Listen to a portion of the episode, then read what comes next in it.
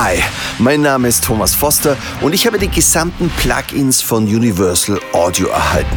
Die sind so umfangreich und komplex, dass ich mich erstmal schwer getan habe, einen Einstieg zu finden und deshalb habe ich meinen Freund Billy King aus Hamburg angerufen.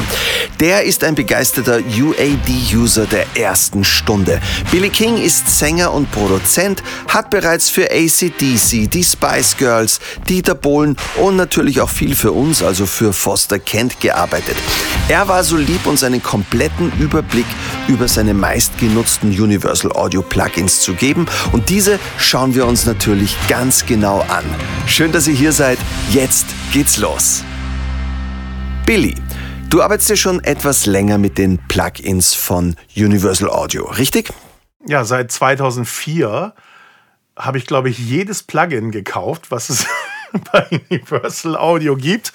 Ähm, da kommen schon einige Werte zusammen über die Jahrzehnte inzwischen schon. Ähm, ja, aber ich kann sagen, ich habe, glaube ich, alle Plugins. Also ich habe vielleicht ein paar Amp Rooms nicht, weil ich weniger was mit Gitarren mache. Aber ansonsten, äh, ich habe auch ein paar Amp Rooms, habe ich auch dabei. Aber ansonsten habe ich so ziemlich alle UAD-Plugins, die es gibt. Vielleicht kannst du mal Und kurz erzählen, was macht UAD-Plugins aus? Was ist so ein bisschen das Konzept dahinter? Das Schöne an den UADs bis heute ist eigentlich das User Interface. Das ist einfach tolle Grafik hat und äh, einfach gut aussieht. Man hat also Bock erstmal ähm, damit zu arbeiten, allein grafisch, weil das äh, einen anspricht. Bei Universal Audio sind die Plugins durchweg, durch die Bank weg, meistens die allerbesten. Ähm, auf jeden Fall sind die mit die besten. und in fast allen Bereichen die allerbesten, meiner Meinung nach. Ne? Ähm, und deswegen habe ich halt immer keine Scheu gehabt, ähm, einfach auch mal so zu kaufen ohne sie vorher äh, ausprobiert zu haben. Ich habe einfach die Plugins kaufe ich einfach mehr oder weniger unbesehen, weil alles auf allerhöchstem Niveau ist und wirklich jedes Plugin für sich sensationell klingt. Und das Ganze ist ja angelehnt an bestehende Hardware-Geräte. Ja. Wo kommt das genau her? Ähm, Universal Audio hat ja ähm, erstmal angefangen, die eigenen Geräte, die sie ja entwickelt haben, also Bill Putnam Senior, das ist ja der Erfinder des 1176 äh, Kompressors und des LA2A Kompressors, ähm, das waren Hardware-Geräte, die in fast jedem Studio zu finden waren. Ähm, oder auch heute noch sind, weil das sind einfach zwei dieser Standardkompressoren, die eigentlich in jedem Studio waren. Also ich habe selber äh, beide Geräte schon immer gehabt. Ich weiß nicht, bei dir ist glaube ich auch so. Ne? Ich, ich habe bestimmt auch schon LA2A gehabt und 1176 im Studio weil man die einfach brauchte. Das waren einfach die Standardkompressoren.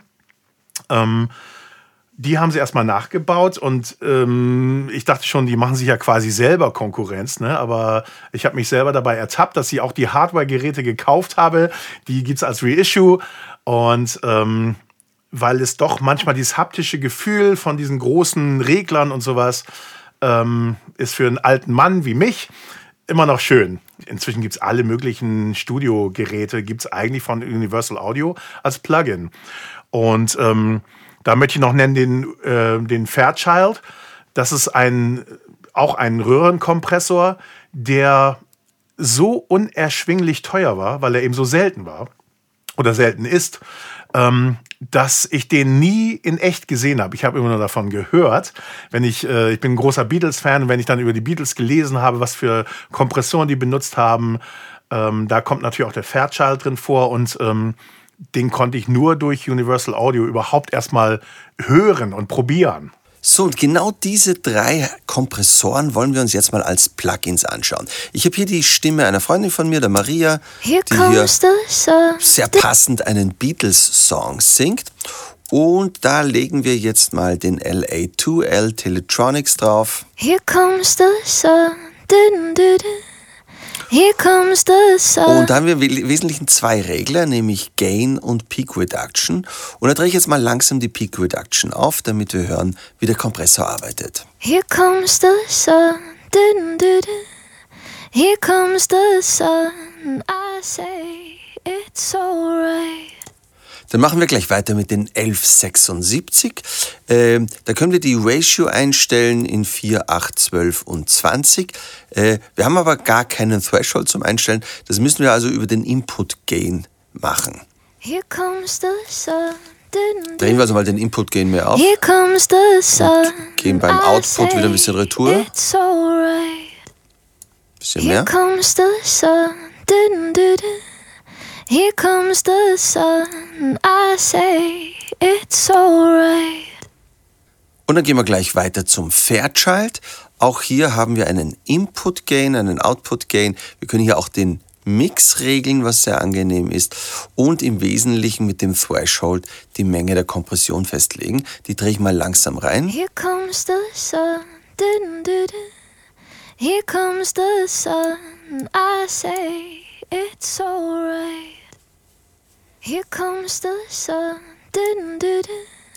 Here comes the sun. I say it's alright ich sag mal, diese drei Kompressoren, die ich gerade genannt habe, also der LA2A, der 1176 und der Fairchild, das sind eigentlich die drei Megakompressoren, von denen ich mindestens einen benutze, meistens zwei, manchmal auch sogar alle drei hintereinander. Das ist aber der seltene Fall. Meist benutze ich aber zwei. Ähm, und dann kommt es eben darauf an, was für ein Signal anliegt oder wie der Sänger so drauf ist. Ne? Und ähm, grundsätzlich kann ich sagen, dass ich erst den LA2A benutze, der erstmal so ein bisschen weicher daherkommt und ähm, gerade für Vocals und für Bass äh, sehr gut geeignet ist deswegen. Und ähm, dahinter ist dann der 1176, der ein bisschen härter zupackt und ähm, quasi eine Art Limiting dann macht. Ne? Das, was der LA2A nicht einfängt, fängt dann der 1176 hinterher noch ein. Und diese beide, diese Kombination ist halt, ja, ich bin halt gebürtiger Amerikaner, ähm, ist halt sehr amerikanisch, diese beiden Geräte hintereinander zu packen. Da gibt es ähm, große Philosophien drüber, ob man erst den LR2A oder dann oder erst den 1176 nimmt, aber auf jeden Fall beide Geräte hintereinander ist, hast du schon mal einen sensationellen Sound für Gesang. Grundsätzlich erstmal schon mal. Und was stellst du dann genau so ein? Was sind so die Hauptregler, die man dann angreift? Ja, also beim LR2A gibt es ja so gesehen eigentlich nur zwei Regler. Äh, da gibt es einmal den Gain, das ist der, der links ist. Ähm, und dann gibt es rechts die Peak Reduction, so heißt das. Eigentlich heißt es ja, am Gain sollst du nicht drain, aber in diesem Fall drehe ich immer am Gain, ähm, um erstmal zu gucken, äh, wie viel Input kommt vom äh, Mikrofon. Und das ist natürlich auch äh, davon abhängig, was für ein Mikrofon ich da vorhänge. Sehr oft benutze ich einen U47, ähm, einen Neumann U47. Ich habe da zwei verschiedene und auch die beiden sind schon so unterschiedlich. Ähm, und wenn ich sonst einen M149 nehme, auch von Neumann, ich bin halt Neumann-Fan, deswegen benutze ich meistens Neumann-Mikrofone. Ein M149 ist dieser große äh, Röhren, ich hätte jetzt fast gesagt Pimmel, äh, so ein Röhren, Piep, weggebiebt, ähm, ein Röhrenmikrofon, ähm, so ein schön großer, jetzt wollte ich schon Dildo sagen, sage ich aber nicht, ähm, also ein schön großes, lang, längliches Röhrenmikrofon. Ähm, und das M149 ist halt das neueste, fetteste Röhrenmikro, was man bei Neumann kaufen kann. Die U47 werden seit 1965 nicht mehr gebaut, deswegen sind die so selten, aber die haben halt auch eine spezielle Eigenschaft, die klingen einfach so sensationell, ähm, wo eigentlich noch kein Hersteller rangekommen ist bis heute. Deswegen sind die immer noch so beliebt und inzwischen sind die schon in der unglaublichen 15.000 Euro Range für ein Mikro. Wahnsinn. Da kommt es drauf an, das M149 hat, ähm, ich glaube, 20 Mal mehr Output als das U47. Das haut also viel mehr, da muss ich also den Gain viel weiter runterdrehen ähm, weil der so viel äh, Power hat. Äh, beim U47 drehe ich ein bisschen mehr. Und bei mir, ich kann mal sagen, das ist so meistens ich sag mal 10 Uhr habe ich den Gain eingestellt. Das ist also so äh, auf dem Gerät selber zwischen 30 und 40, sage ich mal. Meistens ist es so in der Range. Und rechts Peak Reduction mache ich meistens so zwei, 14 Uhr. Das heißt also so 60, äh, zwischen 60 und 70. Ähm, das ist so mein Go-to, meine Go-to-Einstellung, äh, mit der ich dann leicht nivelliere. Also an beiden Reglern regle ich dann eigentlich relativ wenig. So. Also ähm, es ist selten, dass ich den Gain über 50 drehe und es ist selten, dass ich die Peak Reduction auch so 50 unter 50 gehe oder sowas. Ähm, man muss hier wissen, die Besonderheit bei dem ist, dass die Peak Reduction ist halt ähm, je mehr man reindreht, desto mehr wird komprimiert. Also desto leiser wird es quasi. Ne? Das muss man nur wissen. Ähm, das ist quasi also umgedreht, als wenn, also man dreht mehr rein, dadurch wird es leiser ne? und umgekehrt. Und ähm, das ist so die Go-To-Einstellung. Dann habe ich dahinter den 1176, der, ja, da kann ich, es gibt eigentlich keine Grundeinstellung, wo man sagen würde, das musst du so machen, weil jeder Sänger ist anders, jedes Mikro ist anders, jeder Preamp ist anders und ähm, je nachdem musst du dann halt ähm, entsprechend die Kompressoren einstellen.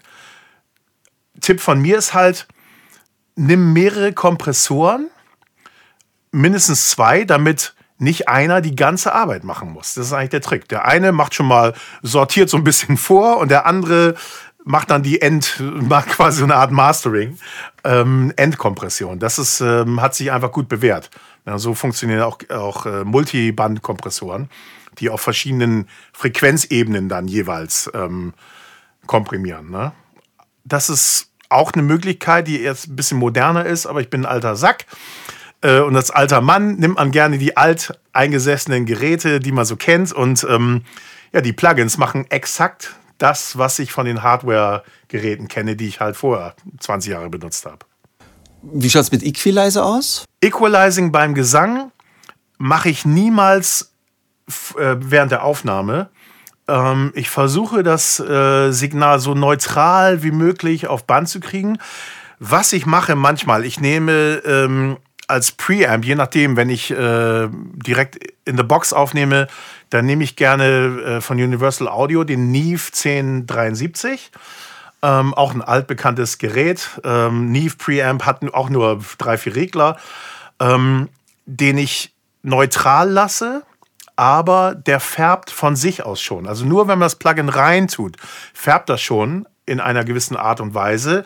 Äh, beim Neve ist es so, dass der einfach ein bisschen größer macht, larger than life, sagt man so ein bisschen, weil der ähm, durch die Schaltungen, die da eigentlich drin sind, das ist ja hier nur ein Plugin, aber die haben es ja quasi nachgebaut. Durch die Schaltung wird das Signal, was vom Mikrofon, vom Sänger kommt, ähm, etwas fetter, größer gemacht. Und das hilft natürlich gerade bei Frauenstimmen, die ein bisschen dünner sind, gerne mal, als Männerstimmen. Ähm, da ein bisschen mehr Fleisch, so nenne ich das, ein bisschen mehr Fleisch an das äh, Signal ranzubekommen. Ne? Das, was die Frauen immer nicht wollen, dass sie ein bisschen fetter werden. Ähm, das will man aber in der Stimme ja erreichen. Und ähm, deswegen nehme ich gerne ein Plugin, was Fett beimischt. Und so eins ist halt der äh, 1073er, altbekannt. So, dann schauen wir uns den 1073 von Neve mal an. Hier oben haben wir einen Eingangsregler, wo wir Line-Mic-mäßig, also den Eingangspegel, regeln können. Äh, hier ganz unten ist ein wichtiger Schalter, nämlich der EQL. Erst wenn wir den drücken, ist der überhaupt aktiv. Das übersieht man am Anfang ganz gerne. Und jetzt haben wir hier einen Regler für Höhen, Mitten und Tiefen. Der Höhenregler ist ein High Shelf EQ. Ähm, ich lasse mal was laufen und drehe da ein bisschen was rein. Jetzt drehen wir auf. Oder nehmen was raus. So, dann haben wir gleich drunter einen Mittenregler, wo wir am Ring auch die Frequenz einstellen können, bei der wir anheben oder absenken. Ich hebe mal ein bisschen was an und verdrehe dann die Frequenz. Little darling, I feel that ice is slowly melting. Little darling, it seems like years since it's been clear. Und zu guter Letzt haben wir noch einen Shelf EQ im Bassbereich. Äh, auch hier drehe ich mal was rein und verstelle die Frequenz ein bisschen. Little darling, I feel that ice is slowly melting. Little darling, it seems like years since it's been clear. Und weiters gibt es noch einen Filter, wo wir die Bässe ein bisschen rausfiltern können bei 50, 80, 160 oder 300 Hertz. Little darling, 50, 80, 160, 300. Und letztendlich ist die Kette beim Abspielen mehr oder weniger genauso. Da nehme ich auch ein Preamp vielleicht mal, um noch Sachen anders zu färben oder so, wenn das irgendwie nicht geklappt hat mit dem Neve oder so ähm, und ich nicht die Zeit hatte, vorher mehrere Plugins auszuprobieren, äh, muss ich ja damit leben, was ich habe. Deswegen benutze ich am meisten den Neve nicht bei der Aufnahme, sondern habe nur leichte Kompressionen äh, von den beiden Kompressoren. Aber genau diese beiden Kompressoren benutze ich auch dann beim Abspielen. Das heißt, beim Gesang äh, ist es so, dass ich ähm, dann ausprobiere, ob ich die Kompression vor oder nach dem Equalizing mache. Das hat ja bestimmte Auswirkungen. Wenn du am Equalizer was rumdrehst ähm, und das dann nochmal komprimierst, dann wird ja das Equalizing quasi nochmal verstärkt, indem das, äh, äh, die Höhen oder Tiefen, die du reingedreht hast, ja nochmal komprimiert werden, nochmal lauter gemacht werden. Das will man manchmal nicht. Manchmal will man das Signal sehr komprimiert haben und dann ein bisschen Höhen oder ein bisschen Bässe rein oder rausdrehen, manchmal auch. Ähm, dann mache ich das halt hinter die Kompressoren. Und ähm, da gibt es so viele Tools bei UAD, ich weiß gar nicht, was ich da alles nennen soll. Es gibt so viele Möglichkeiten, die ähm, Equalizer haben ja auch ihren eigenen, äh, äh ihre eigene Schaltung, ihren eigenen Geschmack. Und ähm, zu erwähnen ist zum Beispiel der Pultec der, der Pultec EQP 1A heißt der. Auch so ein Hardware-Gerät, was ich dann später erst ähm, mal in live gesehen habe. Aber auch unbezahlbar eigentlich, weil es die auch so selten gibt. Aber die haben einfach ein gewisses, äh, diesen Röhrentouch, den man sonst aus keinem anderen Gerät bekommt. Ne? Und bei UAD ist es halt, die, they, yeah, they nailed it. Also die haben es geschafft, den äh, Sound so nachzubauen, dass er wie das Original ist. Ne? Und dann gibt es noch den MEQ, das ist der nur für die Mitten zuständige äh, Pultec.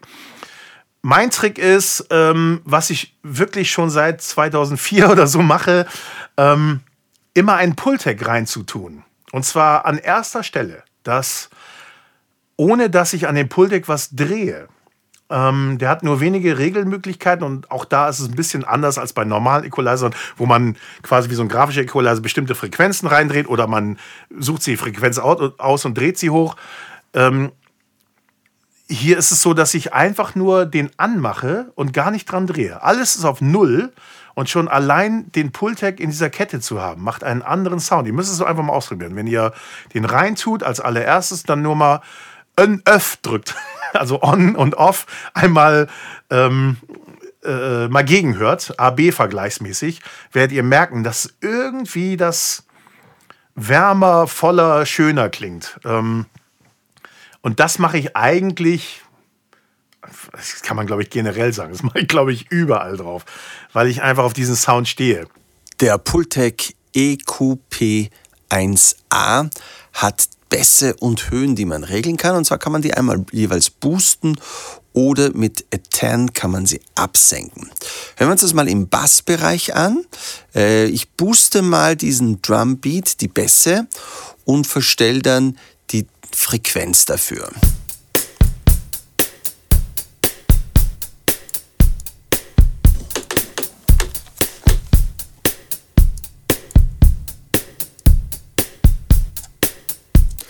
Weiters können wir mit A10 auch die Bassfrequenz absenken und auch dafür können wir mit demselben Regler die Frequenz beeinflussen.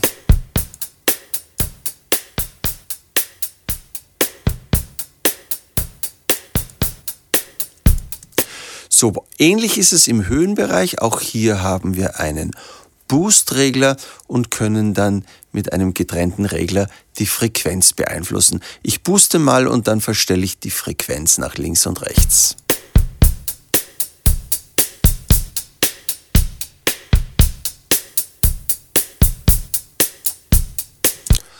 Und man kann auch mit A10 wieder die Höhen absenken. Hierfür gibt es für die Frequenz einen eigenen Regler, der A10 Select heißt.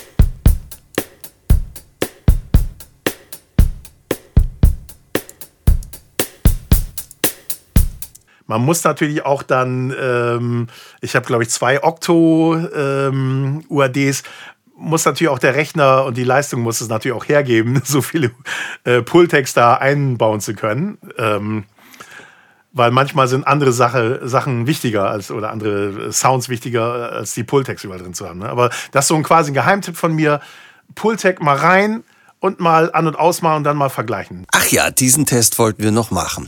Also, dann stelle ich den Pultec jetzt mal auf Bypass, drehe alle Regler auf Null äh, und wir schauen nur mal, wie sich der Klang verändert, wenn ich ihn während der Wiedergabe ein- und ausschalte. Ich sage das auch immer dazu. Also am Anfang ist er ausgeschalten und an. Aus. An. Aus. Das sind, wir reden ja immer nur über solche Nuancen. Das ist wie ähm, das, ja, der, größte Neumann, äh, ähm, das größte Neumann-Mikrofon, das kostet, glaube ich, jetzt fünf oder sowas. Ähm, allein die Spinne kostet schon 500 Euro fast. Ähm, das im Vergleich zu dem U47 von der gleichen Firma, nur halt 60 Jahre vorher, ähm, das kostet 15.000 Euro. Aber genau dieser Sprung zwischen 5.000 und 15.000 Euro, das sind vielleicht, das sind marginale Prozentpunkte, aber das ist halt genau das, was den Sound ausmacht, auch ähm, wonach man strebt, was man ja von den ganzen Platten aus Amerika kennt, weil die halt immer ein U47 haben, immer vielleicht sogar ein Original Pultec, immer ein Original Fairchild.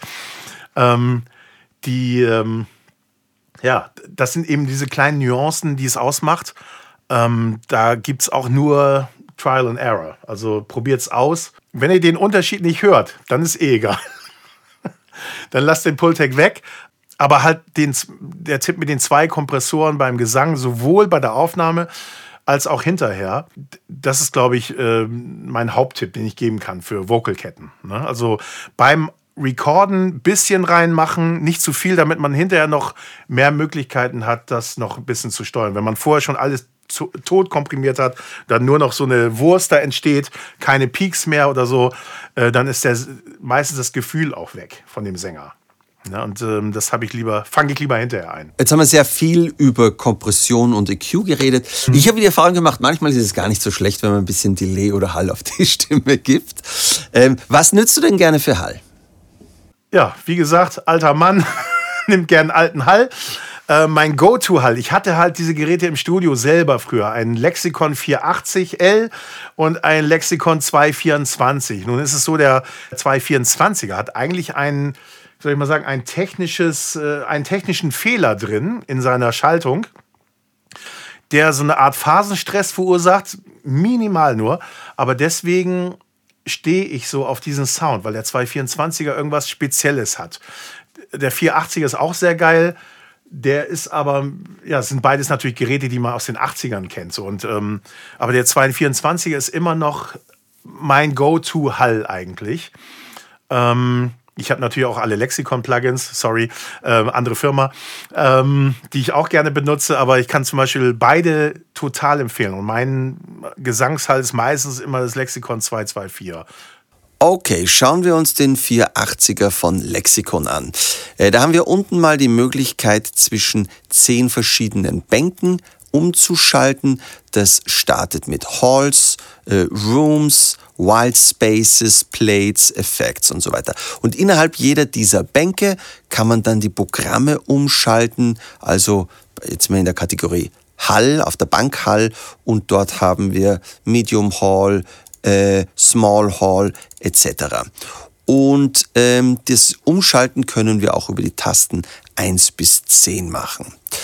Äh, unter diesen Tasten 1 bis 10 sind verschiedene Knöpfe, die teilweise gar nicht so wichtig sind. Ich sage mal sowas wie Power, also das Gerät ausschalten, hat man natürlich dem Original nachempfunden, damit es genauso funktioniert wie das Originalgerät. Braucht man aber beim Plugin nicht wirklich.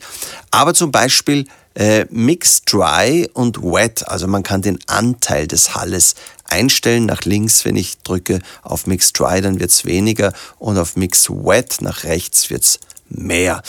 So, aber das Spannende ist ja vor allen Dingen mal hören, also hören wir mal ein bisschen, wie das klingt. Little darling, I feel that ice is slowly melting. Das ist äh, Large Hall aus, dem, aus der Bank Halls und da kann ich jetzt mal RTM, also äh, Medium Frequency Reverb Time heißt das. Das kann ich mal kürzer und länger machen. Gehen wir mal hoch auf viereinhalb Sekunden. Little darling. Oder ganz kurz, nur eine Sekunde, 800 Millisekunden. So, dann haben wir äh, SHP heißt der nächste Regler. Das ist Shape, also die Hüllkurvenform des Halles. So ist es sehr hoch und so ist es sehr tief. Dann haben wir SPR, das steht für Spread, also die Spreizung der Hüllkurve. Size ist die Raumgröße.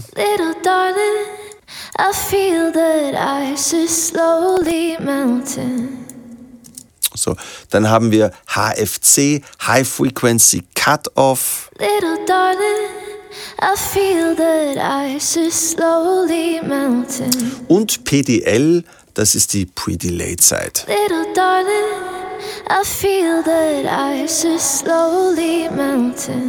Dann gibt es unten noch die Möglichkeit, die Pages umzuschalten. Dann kommen weitere Parameter, die wir hier einstellen können, was das also tatsächlich dann doch sehr umfangreich macht, was man da alles einstellen kann.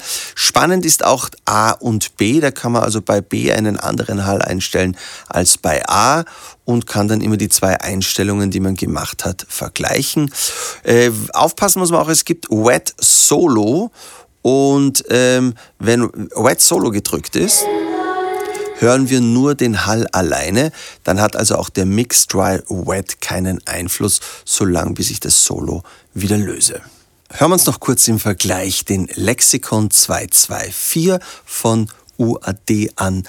Ähm, da gibt es oben einfach mal acht Presets. Small Hall. Little darling. I feel that ice is slowly melting. Vocal plate. Little darling, it seems like years since it's been clear. Large hull. Here comes the sun. Chamber. Here comes the sun. I say. Percussive plate. Right. Small hall. Little darling. I feel that ice is slowly melting. Little darling, it und Constant like Plate. Since it's been clear. Und als Regler habe ich nochmal die wichtigsten Einstellmöglichkeiten. Äh, Reverb Time für Bass mit äh, getrennt. Dreh mal die Reverb Time Bass auf. Merkt man, wo man es im tiefen Bereich. Ich drehe mal äh, Reverb Time mit auf. Dann haben wir Crossover in den Regler. Travel Decay gibt es nochmal extra. Death und Pre-Delay und noch ein paar weitere Funktionen. Jetzt muss man ja auch etwas dazu sagen, äh, was Universal Audio Plugins sehr speziell macht, nämlich, dass sie nicht auf, der, auf dem Rechner gerechnet werden, sondern mhm. auf der mitgelieferten Hardware. Kannst du das mhm. vielleicht ein bisschen genauer erklären, warum das so ist und was das für Vorteile hat? Als sie anfingen, da gab es halt ähm, Rechner, die ähm, ja eine Rechenleistung hatten, die, glaube ich, ein Viertel vom iPhone, vom heutigen iPhone 12 äh, sind. Ach, nicht, wahrscheinlich sogar noch weniger. Und deswegen hat, hat Universal Audio den Weg beschritten, wie wäre es denn, wenn wir selber eine CPU, also selber einen eigenen Rechner machen, ne, äh, also es ist ja nur ein Chip, einen eigenen Chip machen, den auf eine äh, PCI-Karte tun und die PCI-Karte kann man ja in den Rechner tun. Das heißt, dass man einen zweiten Rechner quasi in seinem Rechner generiert. Und dieser zweite Rechner ist dann nur dafür zuständig, diese Plugins sowohl grafisch darzustellen, als auch natürlich den Sound und, und alles Mögliche äh, herzustellen. Und ähm, so haben die halt angefangen. Und heute gibt es natürlich alle möglichen Lösungen. Ähm, es gibt ja Satellite zum Beispiel. Ähm, also ich habe hier einen alten Rechner, deswegen habe ich auch noch einen alten Rechner. Ich habe ich hab den Tower immer noch, diesen silbernen äh, Mac Pro Tower. Ich glaube von 2012 war der letzte. Ich habe halt 12 Core, 3,46 12-Core, äh, was äh, und zwar mit 128 Gigabyte, also komplett das größte System, was es gab, das größte, größte äh, RAM-Ausbaustufe, aber eben noch mit PCI-Kartensteckplätzen. Darauf laufen unter anderem zwei UAD-Oktos die bis heute, ja, ich kann Plugins von UAD aufmachen, noch ein Nöcher und der Rechner, der sonst so machte, ähm, der äh, zuckt gar nicht mehr. Mittlerweile gibt es ja auch sehr einfache Lösungen. Man kauft einfach die Hardware, die Audiowandler. Ich sage mal ein Apollo Twin oder so, und die haben ja auch mhm. diese Rechenchips drinnen, auf denen genau. das gerechnet werden kann. Genau, es ist quasi immer ein externes System, das quasi ein externer Rechner, den man andockt an seinen Rechner, der aber die Rechenleistung des eigenen Rechners nicht so belastet oder nur ganz, ganz wenig belastet. Und das, einen äh, weiteren Vorteil hat das nach wie vor, auch wenn mittlerweile die Rechner immer besser werden. Ähm, es hat eine ganz geringe Latenz, eine viel geringere, als wenn ich es durch den Rechner durchschleife. Was gerade wenn ich in Echtzeit das bei der Gesangsaufnahme machen möchte, äh, sehr wichtig ist, dass ich keine Latenzzeit, also keine Verzögerung habe. Ich habe äh, das Glück, dass ich ähm, ja, ein richtiges Studio habe mit Mischpult und allem Pipapo. Und ich splitte mein, äh, äh mein ähm, Mikrofonsignal einfach ähm, das geht halt, also wenn ich nur digital aufnehme, dann halt so wie ich beschrieben habe mit dem Neve, als, aber sonst gehe ich halt in, in die Hardware rein und splitte das dann einmal zum Rechner und einmal in den ähm, Mixer nur zum Hören. Der, also das ganze Mischpult ist meistens nur dafür da. Zwei Spuren vom Rechner und eine Spur von dem Mikrofon ähm, für den Sänger zu haben, damit der drüben im Aufnahmeraum latenzfrei hören kann, also komplett latenzfrei. Und ich kann vor allem, das hat noch einen Vorteil, dass ich einfach die Lautstärke regeln kann bei ihm und gar nicht darauf achten muss, was im Rechner passiert, weil der nimmt einfach digital auf und ähm, ich kann da am Pult laut leiser machen für den Sänger, wie es für ihn gut ist, ohne jetzt, dass ich irgendeinen Pegelstress bekomme hier auf dem Rechner. Man kann mal etwas sagen, ich möchte heute kein Mischpult sein. Die haben alle nichts mehr zu tun. Ist, ist leider so, ne? Und das, ähm, ich habe das halt, ich mache das ja schon lange, deswegen habe ich noch keinen, ähm, wie soll ich sagen, ich hatte ähm, immer Latenzstress. Ich habe immer sofort gehört, wenn das irgendwie, wenn du singst, das erstmal durch einen Rechner muss, da prozessiert wird, halt mit diesen ganzen Plugins und dann wieder rausgeht auf deinen Kopfhörer. Das war wirklich ein Versatz von so, also so, so, ja, ja. So, so, so. Halbe Sekunde so in etwa. Einfach ja? ein Ver, Versatz, Satz. Und so kann man nicht singen. Ähm, wenn man sich immer wieder hört. Und ähm, ich bin halt, ich habe schon den Test gemacht, also zwei Millisekunden höre ich. Ähm, das ist, ähm, es stört mich nicht, weil ich halt als Studiosänger alles Mögliche gewohnt bin. Ich kann so singen, aber ich habe halt immer versucht, hier im Studio, wenn dann halt die Künstler kommen, ich meine, was weiß, wenn eine Helene Fischer bei mir singt zum Beispiel, dann kann ich nicht anbieten, dass da irgendwie so ein, so ein Latenz ist, dass es zwei Schläge gibt statt einem Schlag.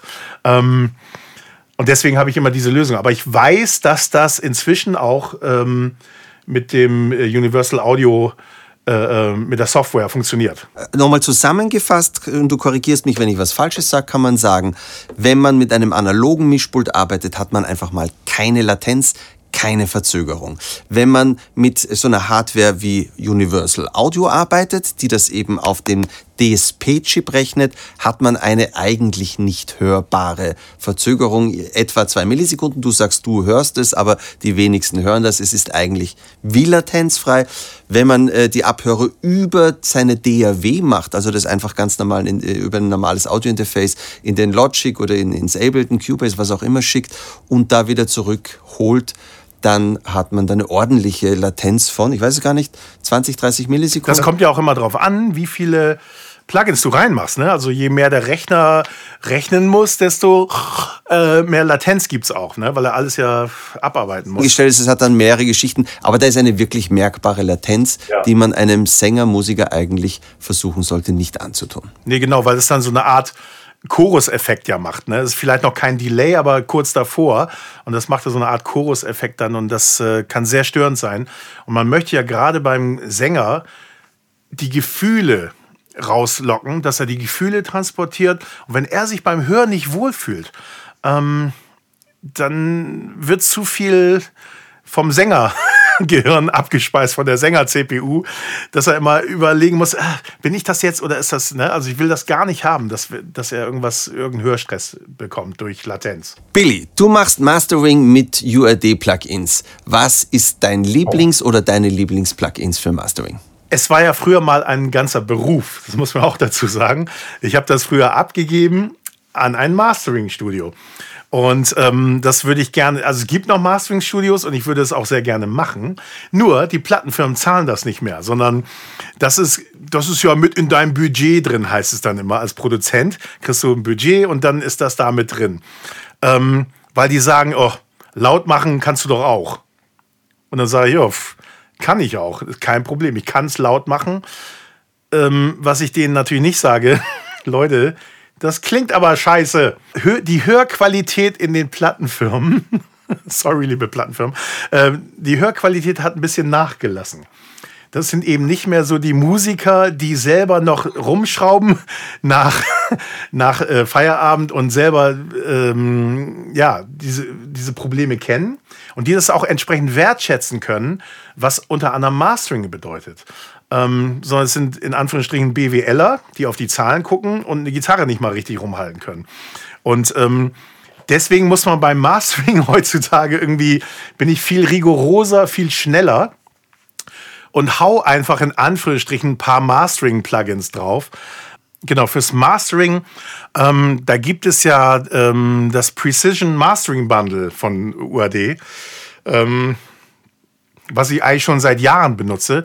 Da ist ein Multiband-Kompressor drin, da ist ein ähm, der Precision Kompressor ist auch da drin und ähm, da gibt es auch noch einen, ähm, einen, einen Lautmacher quasi.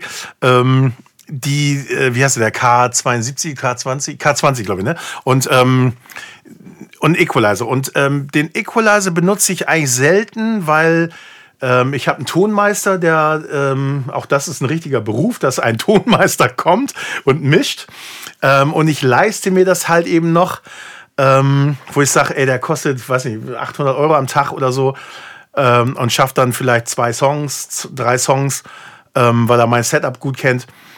was der da mischt, ist schon so gut, und auch schon so laut, dass ich kaum noch dran rumfummeln muss. Ne? Aber ähm, wenn, dann fummeln wir auch manchmal zusammen dran rum. Aber ich benutze zum Beispiel das Precision Mastering Bundle, ähm, um nochmal die Spitzen ähm, nochmal abzuschneiden, also sowohl von der Lautstärke als auch vom, äh, ähm, vom Equalizing. Also wenn das ein bisschen zu spitz geworden ist, der Mix, oder ein bisschen zu wenig Low-End hat oder so, kann man da ein bisschen dran rumfallen, mehr besser reindrehen.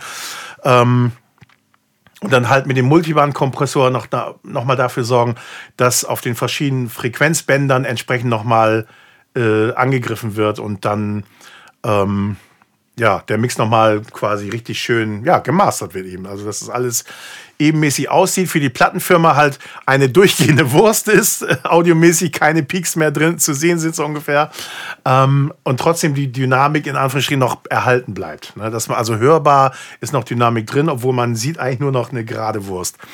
Ähm, und das macht halt bei, ähm, bei diesem Precision Bundle ähm, sind hervorragende Tools, sind, glaube ich, gar nicht so bekannt, äh, weil es natürlich noch andere größere Namen gibt, die man dann als Mastering-Plugins benutzt oder sowas. Ich sage nochmal Shadow Hills zum Beispiel sind so dedicated Mastering-Prozessoren. Aber meine Erfahrung ist, dass außer den Mastering-Leuten, die sich wirklich damit auskennen, ähm, die User den Shadow Hills drauf machen, den gibt es ja auch von UAD, aber gar nicht genau wissen, wo muss ich denn dann dran rumdrehen? Und irgendwie verziehen sie dann eher den Sound noch, weil das viel zu kompliziert ist, ähm, dran rumzufummeln. Ne? Aber da gibt es auch den Tipp, dass das Schöne, man kann dann einfach ähm, schon mal fertige Presets laden, wo schon ungefähr dran steht Rock oder Pop oder sowas.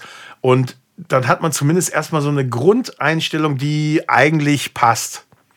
Ähm, und ich sage halt aus der Erfahrung ja, eigentlich passt sie dann doch nicht, weil doch immer noch alles irgendwie ein bisschen anders bei einem selber ist. Ne? Aber wie gesagt, von UAD kann ich ähm, auf jeden Fall das, das Mastering Bundle äh, empfehlen, weil das äh, ja, homemade ist und sensationell gut. Natürlich kann man auch den Shadow Hills benutzen, man kann auch äh, die APIs benutzen. Ähm, was, es gibt ja so viele, äh, die Sonox-Plugins zum Beispiel. Ähm, das sind die aus dem Sony Oxford-Pult zum Beispiel. Ne? Die Sonox-Teile sensationell. Da gibt es ja den, den, äh, den äh, Limiter, zum Beispiel Sonox Limiter. Äh, da gibt es auch so eine Einstellung Clean, Gentle, ähm, Enhanced oder sowas. Und nicht Enhanced. Einfach mal die, Plug die, die Presets ausprobieren. Ähm, da findet ihr auf jeden Fall einen guten Angriffspunkt, wenn es nicht schon fast fertig ist dann. Was sind denn deine Lieblings-Plugins, wenn du Schlagzeug bearbeitest? Ähm, ich muss sagen, es kommt selten vor, dass ich am Schlagzeug rumfummel, ähm, weil heutzutage, da sind wir jetzt wieder beim Geld, sich kaum einer noch mehr einen Schlagzeuger leisten kann und das Studio und die Mikros, die dazugehören. Ähm, deswegen wird viel mit Samples gearbeitet und die sind ja alle schon meistens in irgendwelchen unfassbaren Monster-Studios aufgenommen. Und ähm, da muss man eigentlich gar nicht mehr viel dran rumdrehen. Da ist es eher so, dass ich dann wieder rausdrehe, weil die schon so larger than life klingen, so over the top sind ähm, und schon so stereobreit, dass ich bei gerade bei Kicks und Snares gerne mal ähm, die Breite wieder wegnehme, weil die mir viel zu viel Raum haben, viel zu geil klingen, auf Deutsch gesagt. Ähm, die hätte ich gerne wieder ein bisschen reduzierter, ein bisschen monohafter. Ansonsten auf Schlagzeug, ähm, da gibt es ja auch alle möglichen Varianten, die man so kennt. Ähm, wir hatten ja schon den Fairchild genannt, unter anderem, der, äh, den ich für Gesang gerne benutze. Den kann man zum Beispiel auch auf die Raummikros tun. Wenn man also die beiden Raummikros, also ich sage immer, spart nicht an den Raummikros. Da nehme ich zum Beispiel zwei U47 gerne auch mal ähm, und hau die dann in einen Fairchild der dann halt dieses Raummythos wird dann so gesquashed, wie also so zusammengedrückt, weil man will ja die ganzen, den Raum und den, den Nachhall, den Widerhall, die Early Reflections von dem Raum, in dem man aufnimmt, die will man nämlich dann einfangen und zusammenquetschen, weil das nochmal so ein Live-Sound dann macht.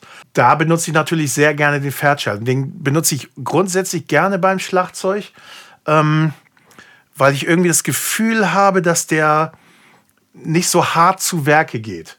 Es gibt natürlich dann manchmal Situationen, wo ich dann mal irgendwas ähm, Härteres brauche oder was Schnelleres, besser gesagt, wo man ähm, äh, einen schnelleren Kompressor braucht, aber man will ja eigentlich den Attack, ähm, also die Transienten, die sogenannten, äh, wo der, der erste Peak, den will man eigentlich ähm, nicht immer gleich runterdrücken vom äh, Kompressor, sondern man will vielleicht später erst angreifen. Und äh, deswegen ist natürlich ein langsamer Kompressor oder äh, später eingestellt, äh, natürlich sinnvoller. Ähm, ja, da gibt es auch alle möglichen Tools, gerade bei UAD, ähm, am Schlagzeug rumzufummeln, aber da wäre ich jetzt nicht so der Experte. Also hört da nicht so auf mein Urteil. Lass ich so stehen. Dein Lieblingsplugin für Gitarre? Es gibt zum Beispiel ähm, den Marshall äh, 2203. Den ähm, finde ich sensationell. Also die, die, dieser Head, der klingt so tierisch schon. Ähm, ich habe natürlich auch ähm, die grüne Marke aus Deutschland, aus Recklinghausen. Ähm, äh, klingt so ein bisschen wie Camping. Ähm, äh, den habe ich natürlich auch hier. Ich habe äh, selten Gitarristen, die mit ihren Kombos kommen. Ähm, und äh, wenn, ist, äh, sind die meistens überzeugter von den Kombos, die ich hier so anbiete. Also die Plugin, ähm, zum Beispiel der Marshall, klingt sensationell. Dann haben die auch den, den Fender 55 zum Beispiel. Sehr spezieller Sound, aber den benutze ich auch sehr oft, auch mit den Gitarristen zusammen, wo ihr sagt, ey, Alter, ja, ich gebe es ja zu, der klingt besser als meiner. ähm, das sind aber meistens nur die Gitarristen, die wirklich auch so alte Studio-Huren sind wie ich, die jetzt schon alles erlebt haben ähm, die auch zugeben können, wenn ein Sound oder ein Sänger besser ist oder ein Gitarrist besser ist oder der Sound eben besser ist aus der Kiste. Na, da haben viele schon Schwierigkeiten mit.